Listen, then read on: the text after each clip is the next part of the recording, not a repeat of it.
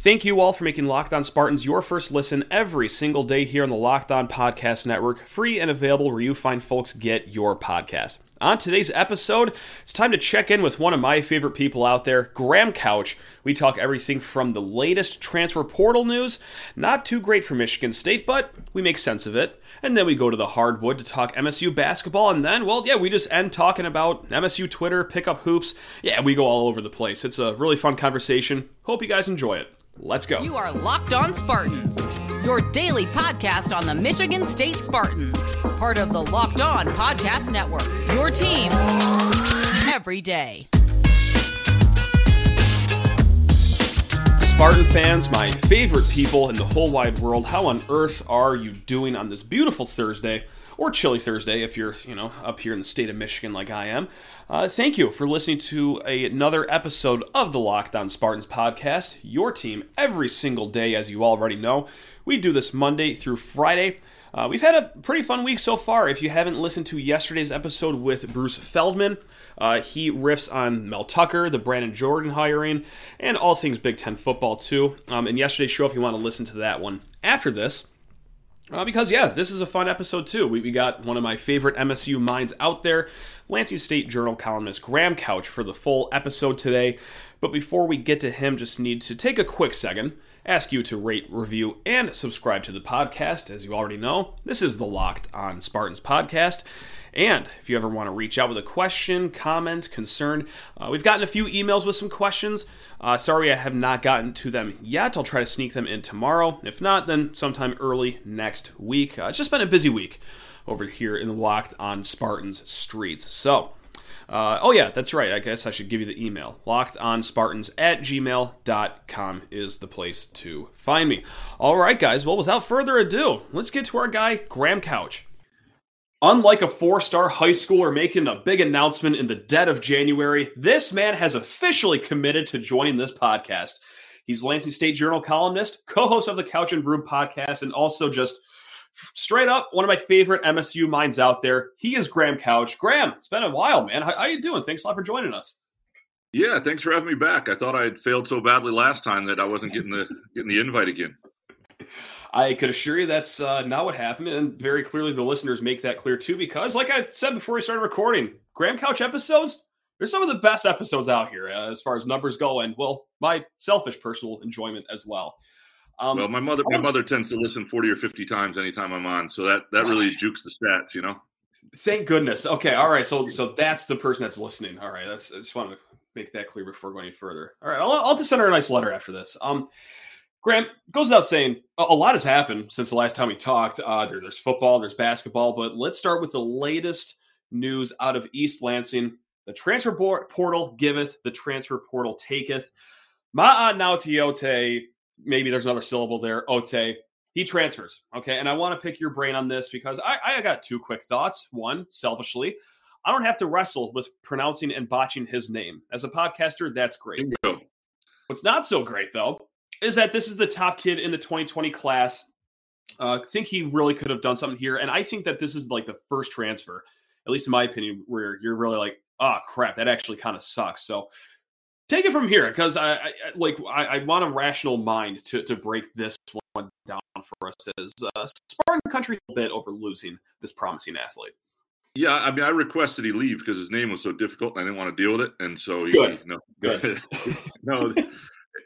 Look, I think this is something that people are just going to have to get used to, and it's the hard part of the transfer portal, and the transfer portal for Michigan State football and its fans has been sort of all fun to this point. The guys who have left have not been guys for the most part who are going to contribute a great deal, or at least guys who are front, headliner potential guys, and they brought in some good players and obviously one great player clearly in Kenneth Walker. But the thing when you have the one-time transfer rule, that in a lot of ways, I think a lot of kids are going to get places and they're going to look around, they're going to see if they like it. And it's almost going to be like a double recruitment. You're almost going to be always recruiting your players. That doesn't mean you always have to be nice to them, but they're going to have a chance to reevaluate. And a lot of them are. And I think that the kids in some ways that are going to be the best kids to recruit are the kids who have already transferred once, because they don't have that one-time transfer left in them. And look, I think it's okay. I think you just have to sort of get used to it. And there are going to be some gut punches, some kids you get attached to. And this is a little bit of the risk with the transfer portal. One of the things that makes college sports special is just how intense the love for alma mater and fandom is, and how attached people get to players, and they get them for sometimes 4 years, 3 years, and there's sort of a loyalty pact that seems to be there, even though so I just think this is going to be the norm.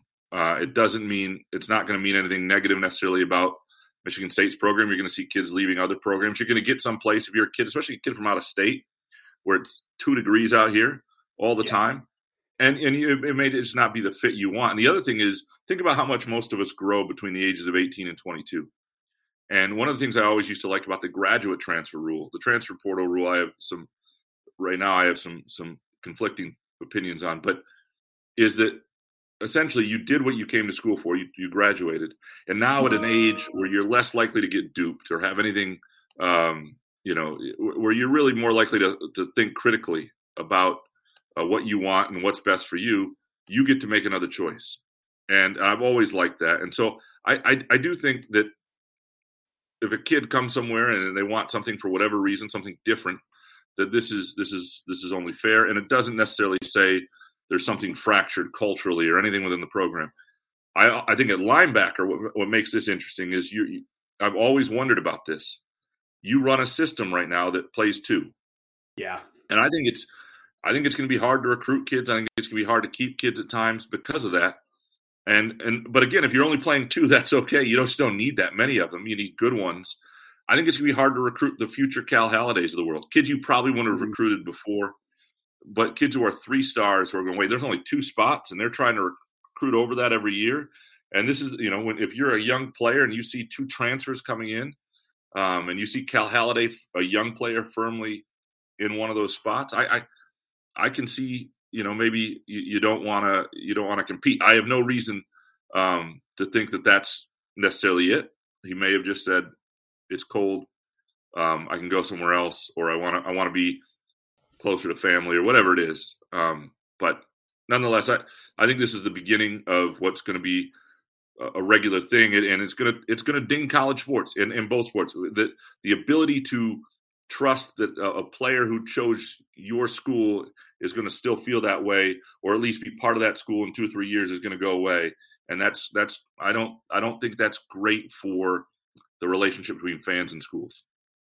Totally. And I'm glad you brought that weather thing up too, because I just jokingly threw it around to a group chat. Like, this kid played in driving snow and wind against Penn State, and this Southern California kid just said, never again. I'm 90% joking there, but there might be something there. I think the bigger part, though, is that, 2 linebacker scheme, and you just got 2 linebackers in the portal. So, okay, this kid's already fighting an uphill battle going into the offseason. You add 2 kids, he's out of here. So The game is the game. I mean, it's tough. It's tough. Next question is a super broad one. It's just one of the laziest questions, but I think it could get a good answer. What's the biggest storyline this offseason? I mean, is it just the transfer portal as a whole? Is it a more specific position group that you have your eye on? Is it some completely different? Yeah, no, it's a good question. I think it is what this recruiting class winds up at. Where it, and I'm talking transfers, freshmen, where it winds up ranked, how they fill certain positions. I don't think they're done at running back, right? And what they, what it really looks like by June. And because I think there will be guys trickling in through the portal, or obviously with February signing day, and what sort of kids they're able to get now that they've had this success, and there's all this buzz and this vibe, and Mel Tucker is sort of a hot commodity. I think the iron is hot right now. And I think what you've seen 2 4-stars already in the 2023 class, what that class, as that class starts to build. I think it's the recruiting element of it, and sort of where that takes off from here, and to what level they can get to right now. And that doesn't necessarily mean translate to wins and losses next year. I think good things have happened to them in terms of next year's team that maybe were a little unexpected. And that's obviously, Jaden Reed coming back. I think that's getting Horse back on the offensive line. Maybe you need 1 less transfer or addition there. So there are things that have gone well already. The guys, Xavier Henderson coming back, Ronald Williams. But I don't think, and I think this is going to be a hard thing for fans, I don't think what happens next year should be, if they go 7-5 next year, which is very possible, you can't judge that as the program's lost momentum. I agree. People are gonna have to separate the build from how they finish next year, because they had this 10-2 year, which creates or what they finished 11-2. Sorry, this. Yeah, it creates this. It was an unbelievable year. They maximized who they were. They got everything out of it. That was not an 11-2 team by most. I mean, there were other teams that pound for pound were as good as they were. Mm-hmm. And they had a superstar running back. They had a quarterback who developed. I think it's a good coaching staff. I think it's an offensive coordinator who's in sync with his quarterback. I think they played as long as they could a style of defense that allowed them to stay in games and were opportunistic. Those breaks don't always go your way, no matter how strong your culture. And so I think next year is going to be a test if things don't go. I mean, it's a tough schedule. If things don't go as smoothly, for people to keep thinking, where Mel Tucker needs to start being really judged is years 4, 5, when he's had 3 and 4 recruiting classes. And you are out of your mind if you think we are done talking with Graham Couch just yet. I just have to talk to you fine folks about NetSuite before we get back to him. That's right, guys. This is it. It's the putt to win the tournament. If you sink it, the championship is yours. But on your backswing, oh no, your hat falls over your eyes. Is this how you're running your business? Poor visibility because you're still relying on spreadsheets and outdated finance software? To see the full picture, you need to upgrade to NetSuite by Oracle. NetSuite is the #1 cloud financial system to power your growth with visibility and control of your financials, inventory, HR, planning, budgeting, and much more. NetSuite is everything you need to grow all in one place. And with NetSuite, you can automate your processes and close your books in no time while staying well ahead of your competition. There's no wonder 93% of surveyed businesses increase their visibility and control after upgrading to NetSuite. So join the over 28,000 businesses already using NetSuite. And for the new year, NetSuite has a new financing program to those ready to upgrade at netsuite.com/locked. Head to netsuite.com/locked for this special one-of-a-kind financing offer on the #1 financial system for growing businesses. One more time, ladies and gentlemen, that's netsuite.com/locked. And before getting back to our guy, Graham Couch, just want to thank you for making Locked On Spartans your first listen every single day here on the Locked On Podcast Network. Right on. And actually, piggybacking off that schedule comment you just made, something else that happened since we talked was that the Big Ten schedule was remixed, chopped up across the conference. And this is the last football question before switching over to the hardwood. But you were pretty vocal on Michigan's schedule. I was pretty vocal on Michigan's schedule. A lot of people are vocal on Michigan's schedule, and I will make this an MSU question, but for those that missed it, UConn football has 8 home games next year. Their non-conference is Colorado State, Hawaii, and the high school known as UConn. Like, it is a joke of a schedule. However, it also doesn't matter what we think because they get the luxury of having 3 bye games essentially to start their season, and at the end of the year, it doesn't matter who you played in the non-conference, right? It just matters what your record is. Like, you think Ohio State was jazzed they played against Oregon this year, got to tack on another loss. So my question is this. Why don't all football teams, Michigan State included, just have Mickey Mouse schedules like in the non-conference? That seems to be beneficial in the college football playoff days, doesn't it? That's how I see it. No, and I hate it. Now, you're talking to somebody who covered mid-major football for 7 seasons. Mm-hmm. And in doing that, you see how the other half lives and how important home games are. And, gotcha. Those schools would play 5 home games a year. And right. Coaches would get fired for going 6-6. Yeah. You think about that. To me, 500 is your home games. That should be your baseline. So if you have 8 home games, 8-4 should be 500. And if 500, if you think your coach should be fired at 500, then your coach should be fired at 8-4 if you've got 8 That's home fair. Games. And if you play 7-7, if you play 5-5, a 5-7 season, if you have 5 home games, is the same as an 8-4 season to me if you have eight home games. I hate it. I hate the intent of it. Now, I do understand that right now there are, because of COVID, there's been some finagling of schedules that, you could wind up in a year where you didn't, like in the Big Ten, when they went to a 9-game conference slate, mm-hmm. which is tougher than a lot of places, every other year you play 5 road games. Now at MSU, for example, right now, if you look at the schedule, you think, well, they have 8 home games next year. That's going to change.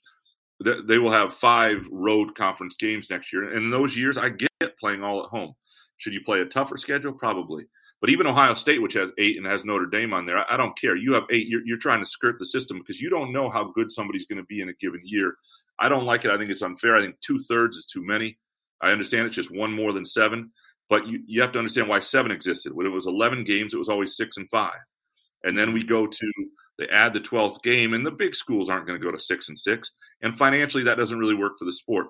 But going to 8 is just a bridge too far for me. I just – and at some point, they will get – somebody will get punished for it, though. That's what needs to happen when somebody's – you know, there's you're looking at 2 different schools in a playoff or something, and somebody says, you know what, schedule-wise, they didn't do it. And maybe that'll be Michigan next year, and maybe that'll be the lesson that needs to be learned.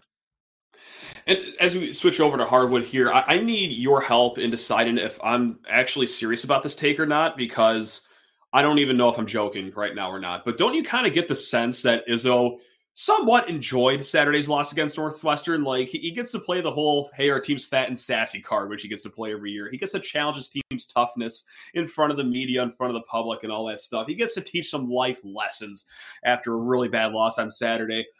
Am I, like... Make up my mind, Brad. Am I kidding about that, or like, do you think that a little bit of Izzo was okay? Not too upset with what happened Saturday. Yeah, he doesn't hate it, and I think that's partly. You know, he'd prefer to win, and he talked about that after the Minnesota game. Mm-hmm. But what the problem was, the message wasn't received after the Minnesota game. They got away with one, and then they didn't, and then they showed up like they did against Northwestern. So something else had to happen, and it has. And you can, and I think so. You know, I don't think he ever enjoys losing, but he enjoys his team getting what it deserves sometimes. And for a long time this year, for a couple months, this team was playing with an edge and playing with a purpose and getting what it deserved on the right side of things. And then it wasn't playing maybe as well, and it was still winning because of the schedule. So yeah, I don't think he minds at all. And so right now, Michigan State is kind of in flux. Like they're, depending on what poll you check, they're somewhere in the teens, right? Mid-teens. But of course, started the year unranked, climbed all the way to the top 10. Now I'm going to put you on the spot. You can only say if this team is closer to being an unranked team or closer to being a top 10 team. What would you say Michigan State is closer to being right now? That's a really good question. Hot seat time. I mean, that's right. Yeah. You know, because I've also seen some of the other top 10 teams that aren't always great either. So, I mean, right. It's one of those things where, and I've seen some unranked teams that could definitely could beat Michigan State on a given day. You know, I think they're probably – because I think they're probably close, closer to unranked, just if you did the math on it, probably around the 20th or something like that. I've always thought they're potentially a Sweet 16 team that has a chance to do more if they get the right matchups and they're playing well. And, you know, but, you know, I think there are things about them that are still promising. You know, if you listen to Marcus Bingham speak, he is a totally different guy than he was in previous years. Like it's not his understanding. I mean, he talked yesterday at the press conference, the player availability. His ability to stand in front of people and answer questions analytically and explain and understand that what his role needs to be, and not be upset with the coaches and not think it's their fault that they don't understand it. Like Marcus Bingham gets it, and that's key because. He matters a ton. Like there's a lot of, you know, people get really up in arms about the Joey Hauser situation. I mean, there's no, yeah. I mean, look, it is what it is. I mean, Joey Hauser, I mean, no fan base drives white players out of a program better than Michigan State. Joey Hauser, Foster, Kithier, like, you know, he just. That is correct. Actually. Yeah. Come to think of it. Yeah. I'm just sort of kidding there, but it does seem to, I mean, people rode Foster Loyer really hard and look at the success he's having now. He's playing at a different level, and there's some other reasons for that. It wasn't a fit in Michigan State. It shouldn't have been he shouldn't have been a priority of theirs. But with Hauser, certainly, you can be angry at the decision to play, for example, him late in the game.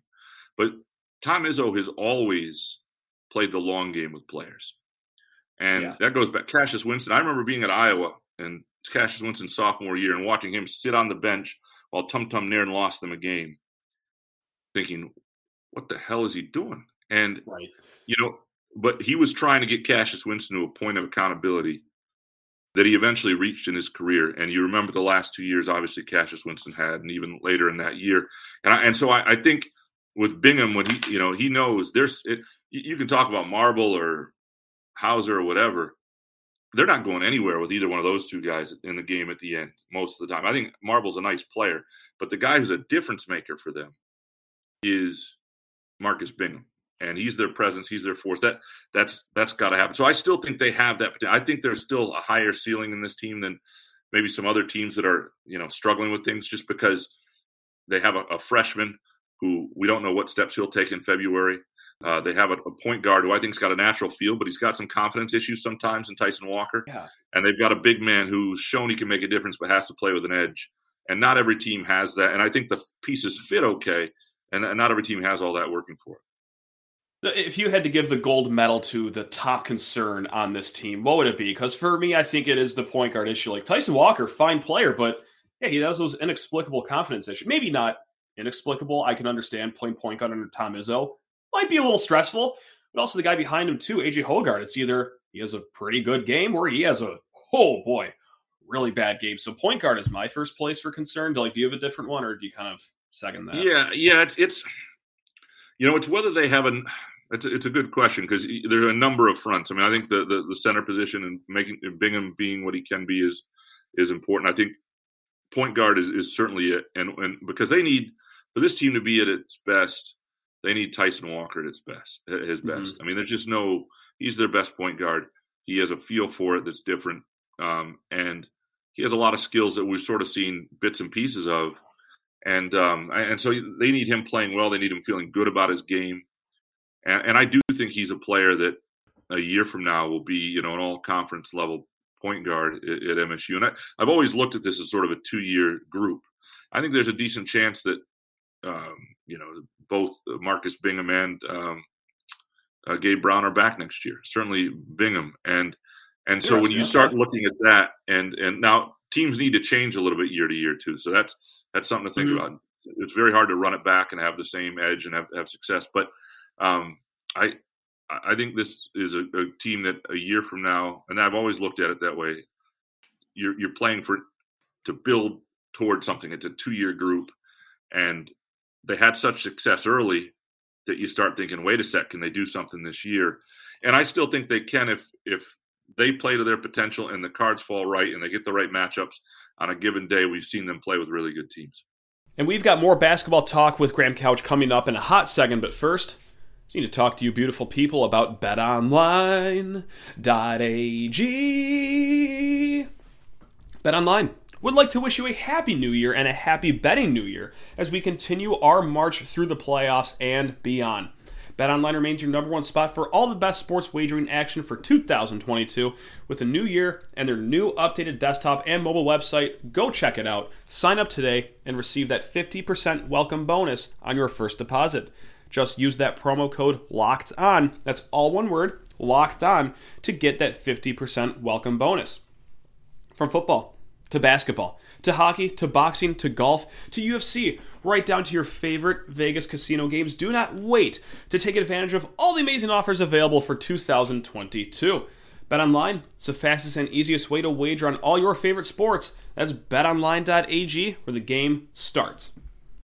And sadly, Michigan State's Dora the Explorer start to the Big Ten play is over because we go to Wisconsin on Friday. We go to Illinois on Tuesday. Graham, can you just hold me and tell me everything's going to be okay, or do you think MSU has a reckoning coming these next two games? I think it's Izzo said it was perfect timing yesterday. I think it really is because you okay. have to you need to learn your truth, sure. and they did early on. They played people. They played Baylor, and they played Baylor really mm-hmm. well for half. They played a good UConn team, and beat them. They played good teams and they've gone on the road, even if teams weren't great, and done some things. Wisconsin's a really good team. I mean, that's not just some bogus start they're off to. That's a really good basketball team. If you watch them play Northwestern on Tuesday night, and that was the first time Northwestern had its students there. It was actually like a home crowd atmosphere, and Wisconsin just got some grit and some things to it, and some talent. They've got enough talent and But then Illinois is another, there's a different beast in assembly. And that's where you see like Marcus Bingham against Kofi Coburn. Like, does that, is he ready for that? Then Hunter Dickinson and a Michigan team that might be feeling better about itself by then. And so I think these are really good moments to get a sense of what this team is and how far away it is. And I don't think anything's completely written in stone this week. I don't think they're going to contend for a Big Ten title anyway. We've seen teams later in the year put it all together than this. Mm-hmm. But putting it together isn't their issue. What's their issue is sort of this level of grit and want to and just edge. And if they don't have that in these next two games, they don't have to win these next two games, but if they don't have that in these next two games after what they just went through, then that's a character trait that they're probably not going to have, and that's an issue. No, I totally agree. And speaking of character traits, MSU Twitter has a toxic character trait sometimes after losses. One underlying storyline for Friday's game, 9 p.m. tip. This could be the second loss in a row. Drinks are going to be flowing for us, hand up, Twitter users.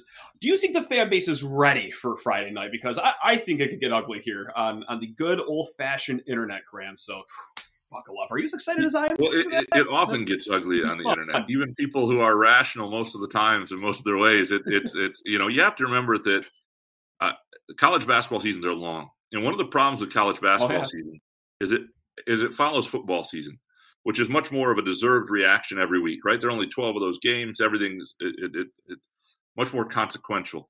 The college basketball season is different. It's a dialogue. It's a you know, with readers, I always think it is. It's an ebbs and flow. You know, there, you peak too early, you're in trouble. We've seen teams, Michigan State teams, peak too early. Iowa made a career out of peaking too early for a long time. Like there are things like, you know, you don't want to be at your best in January, or doesn't mean you don't want to be good, but I actually think they're going to play well at Wisconsin. I don't know that they're going to win the game. I think it's a tough spot. But I think I think MSU fans for the most part are educated enough to understand when a team plays hard and plays well and loses. And I think they're also, if like this whole team was built around, hey, they ought to win a Big Ten title this year, I think there would be more reason for angst if they lose it. That, you know, this team's going to be in the NCAA tournament. We'll see what kind of seed they can build for themselves. But you watch Purdue play. This team isn't as good as Purdue this year. That's not going to happen. And they totally. They caught a break in the schedule. They don't play Purdue till the end. They play them once at home. That's a good deal for them. I think people are. What will become a problem for MSU fans is if they lose two and they're 4-3 in the Big Ten, or 5-3, and then 3 becomes 4 next week against Michigan at home. That's where it will become a bit of an issue. But what are you going to do with it? It's been an issue before. Like I don't know how many times Izzo's lost it at this point, and what I mean is Izzo's lost his touch and should quit. I mean, if you read Twitter, this is like the 15th year, maybe 6th or 7th year that it's time for a change. He's lost his touch. And there are things he doesn't. His staff, I mean, they're never going to be this offensive wizardry. Like that's not who they are. He's in the Hall of Fame for his defense. It's an incredible defense. I've had it broken down to me the kind of the gap help defense they play. It's something that other players struggle to play against. And you know. At some point, 5-6 years from now, people will get their wish and they'll have a new coach, and we'll see if they like it, you know. Right on. So, yeah, you say what are people going to do if they lose?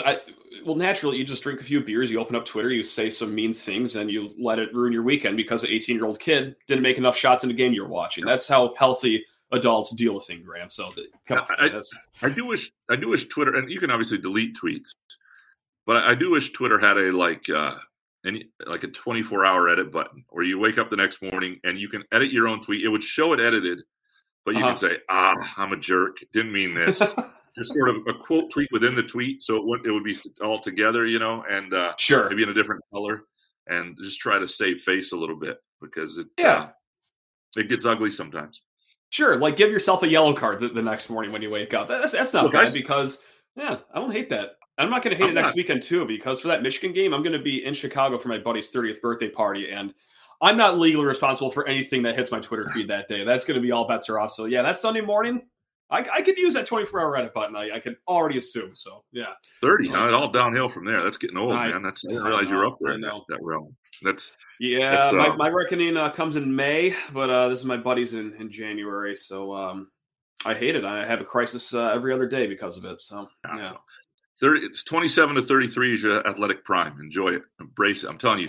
Because I'm serious. Before 27, and I've learned this in pickup hoops, and my body and game fell apart the Rose Bowl year when I was 34. I gained a lot of weight that year, and I never was able to take it off easily. And but 27 to 33, you're smart enough to understand the game you're playing. You got enough upper body strength, and you're still physically in a place where you can do it. 19-year-olds are just too stupid to know. I mean, it is what it is. It's just 27 to 33, I will stand by as your absolute athletic prime. So embrace it. You know what? I kind of like that because I'm 29. I couldn't score in an empty gym, but at least now I know the last 2 years, the key to the game is just me not shooting. So I'm always the assist leader. So I think there's something to that, is being smart enough to not jack up a crap ton of threes here. So I'm on board with that as well. Graham, I always love your knowledge, man, whether it be MSU or pickup hoops, man. That's what I'm talking about. Thanks a lot for joining. And yeah, hopefully we won't have such a big gap between visits. That's the one who asked you to come on. So thanks a lot for joining. Yeah. Well, yeah, I'm happy to do it. And I don't mean to admonish people for tweets, too. I'm kind of the king of having a couple glasses of whiskey at midnight and firing off a couple tweets that the next morning I go, dang. And my wife goes, Graham, stay off Twitter. And I'm like, So I get it. I get it. I know what it's like. Yeah, no, totally. And I hope that people know that I'm also throwing my hand up and being the first accuser of everything I just said. So, yeah, if that didn't come through, I'm making sure it came through right now. So, Graham, thanks a ton, man. You're the man. Really hope you enjoy the rest of your week. And until next time, hey, keep on tweeting on, baby. Look forward to it. Thanks, Matt. And a massive, massive thank you to Graham Couch for lending some of his time, actually a lot of his time, to do a full show with us today. Super awesome to just always pick his brain about anything Michigan State, or in some cases, Twitter makes it a little pickup basketball in there too. The crisis of turning 30 years old. Yeah, we really touched a lot of bases there. And I'm glad we did, because it's always fun talking with our guy Graham Couch. So go check out his work. Of course, the Couch and Room podcast, and also Lansing State Journal. All right, guys, on tomorrow's show, oh yeah, that's right, we will be talking about that game that Graham and I were talking about a little bit, the Wisconsin game going on tomorrow night. But we're going to have another guest on, yes, old friend Solja of SpartanHoops.com. He will be helping us break down Friday's game and just talking about Michigan State basketball in general, so that will be a fun one as well. All right, guys, well, thank you so much for making Locked On Spartans your first listen every single day. Now go make Locked On Bets that second listen.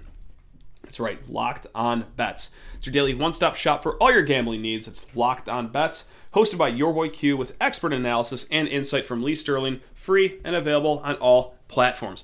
All right, gang, love you all. Go green.